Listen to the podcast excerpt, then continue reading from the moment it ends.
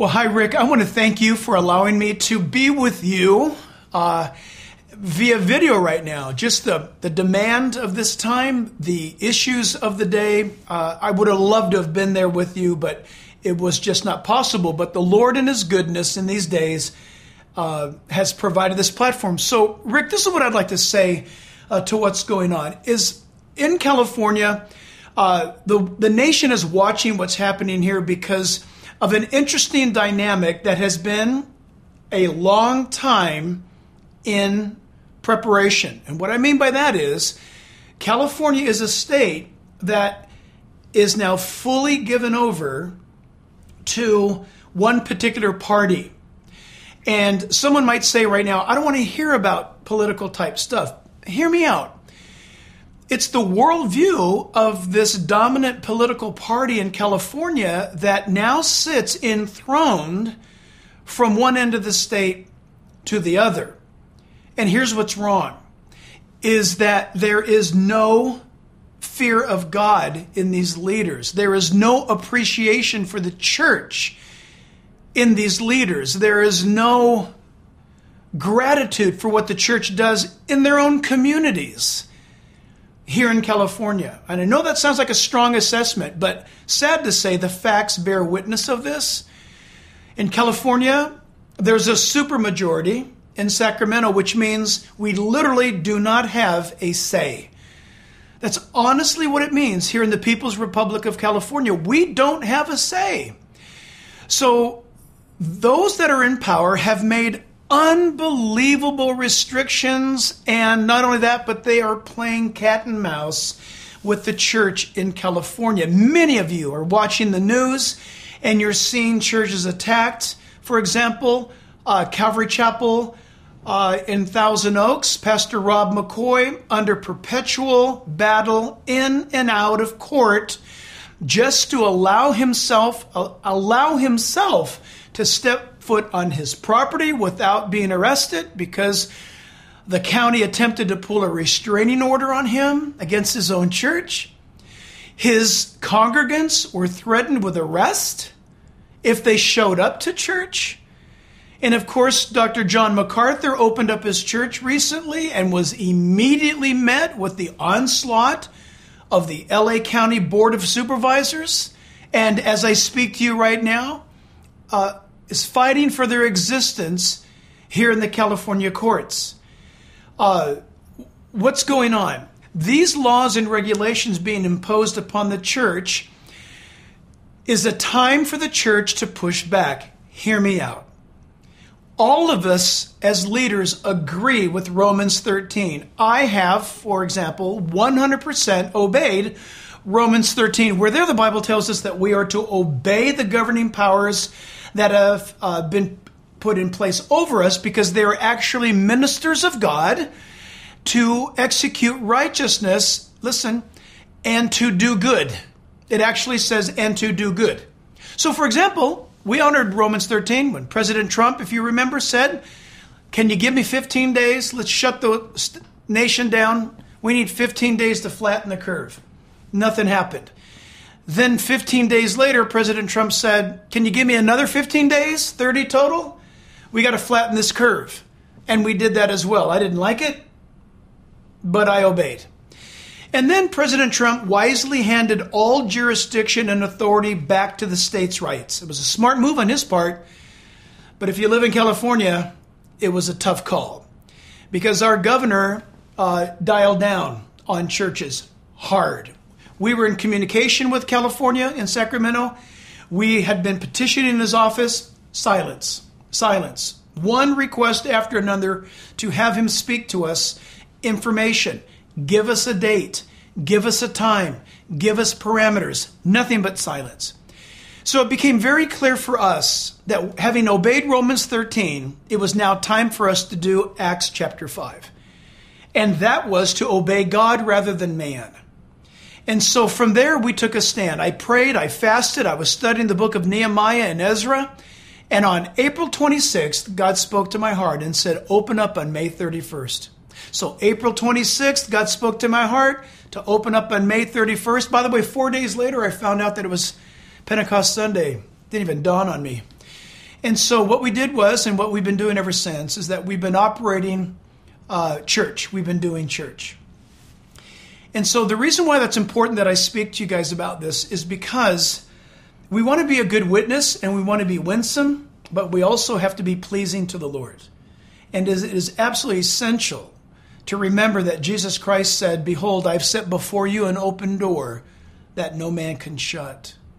In other words, no government has the authority to shut the doors of the church. And let me be clear no pastor has the authority to shut the doors of his church because it's not his church, it's Jesus' church. And this is the glorious hour for us to stand against evil and against wrong. We're grateful in California because our stance has proven to have been exactly accurate. Evil has been exposed in California against the church, and we're standing up against that. And so I, I would I would petition your prayers. What do we do from here? What do we do across America now at this time? Well, what has God given you the opportunity to do? What's the opportunity that we have? We don't live in some despotic nation or some leaderless country. We have our Constitution. We have our Declaration of of uh, the Bill of Rights. We have our uh, Declaration of Independence. We've got the instruction manual given to us by our founding fathers. As pastors and leaders, we are to not only be custodians of the Bible, but all that is good. In fact, Scripture says, let the Christians be out doing good. So here's our next step, everybody. The opportunities that God has given us are simple. If we want to see righteousness reinstated. Remember, God honors obedience, and we respond with the tools He's given us in whatever country we may be. Here in America, we still have a little bit of a say, and that is called voting. This will never change, and you will lose your freedom to preach the gospel if you do not register to vote, Pastor, and vote and you will lose the ability to congregate as a church if you do not encourage your people to register to vote. You must, and it is legal, you must be bold and throw off the yoke of fear and host every Sunday, every midweek service starting now voter registration at your church. 100% legal, protected by the Constitution. We've been doing it for about 30 years. You can do it every day of the week. It's legal. The second thing is you need to inform your church, watch this, a biblical worldview assessment of the two political platforms. Take your Bible and put the claims of the platforms of the Republican Party up against the Bible and the Democrat Party up against the Bible. Listen, now I'm going to set you free for a second. Don't listen to any politicians. Don't listen to anybody. Don't listen to them. Stop listening to the commercials. That goes for the Republican and Democrat uh, Party both. Why? All you have to do is look at their performance records. It's so simple. Look at the fruit of what they stand for. And I'm going to make it real easy for you in a moment.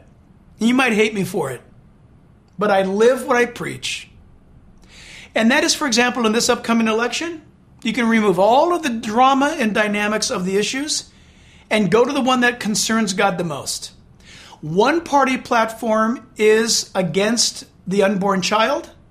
The other party platform is for the unborn child. Immediately, I know how to vote from a biblical worldview. Your people need to hear you say that. Your people need to hear you stand for righteousness. And guess what? They'll start standing. It is our time to be the watchman on the wall to announce to the church what we ought to do next. If they don't get it from us, they're not going to get it at all. Pray, become educated about the platforms, vote for candidates that honor life in their voting records, okay? Not by what they say. And then support those candidates. You're going to find out it's going to become very, very simple as to who to vote for and how to honor God with your vote. And then the final thing is doing exactly that is how I know we here in Southern California would like to offer all of you help. Help in how to do this. We have a nationally syndicated ministry here called Real Impact, and that ministry educates churches and church leaders how to create a salt and light ministry, how to how to um, inform your body legally per state on how to educate their vote. Um, we actually, uh, this church sends out a delegation to work at your church on how to host a voter registration day. Uh, the only way that you're limited in this is by your own limitations. Uh, we stand here ready to help you. Uh, we do this nationwide. And uh, it, it, listen, we may lose every battle. That's okay. We've won the war in Christ Jesus.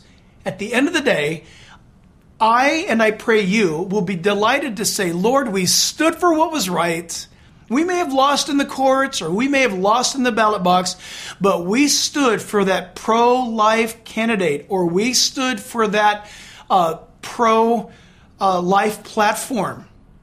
And God, I did the right thing even though the outcome was not what we had hoped for. I have that confidence all the time. And I want you to enjoy it as well. That's the word that I want to share with you, Rick, and your wonderful gathering. And pray that all of us would be motivated this year. God help us. God forgive us. If we think that we are somehow so lofty or holy or so pure that we cannot taint our hands by getting involved in voting, oh, I believe it's a sacred trust. I believe Jesus will someday say, What did you do with the talent I gave you? Did you invest it? The opportunity to make change for my glory? Or did you bury it in the ground waiting for my return? Take every opportunity you have, my friend, and be salt and light with it, and do good as God has commanded us, and let your light so shine before all men that when they, that is on the day of judgment, when they see your good works, they will have to turn and glorify your Father which is in heaven. So, hey, I'm recruiting prayers for California. Pray for us. We are in Daniel's uh, lion's den right here in California. Our, in fact, even our, even our governor has a nickname. Uh, Nero, some Newsom, is being called Nero in our state. I got to tell you, churches are waking up in California. I wouldn't change this location for any place on the planet. God is breaking open in revival in California. Watch and see. God bless you, Rick, and God bless all of you.